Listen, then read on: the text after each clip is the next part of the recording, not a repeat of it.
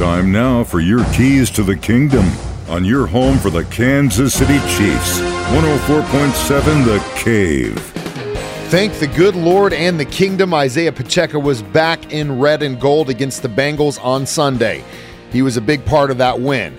He had a touchdown pass received from Patrick Mahomes, and this is what he had to say after the win.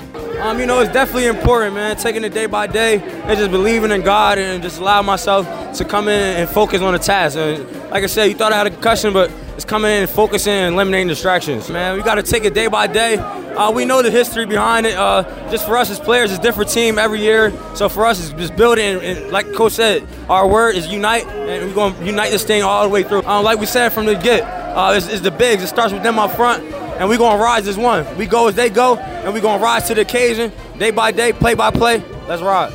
Those are your keys to the kingdom. Brought to you by Dr. Mark Melson, the doc that rocks, now at Springview Dental Care. And your home for the Kansas City Chiefs, 104.7 The Cave.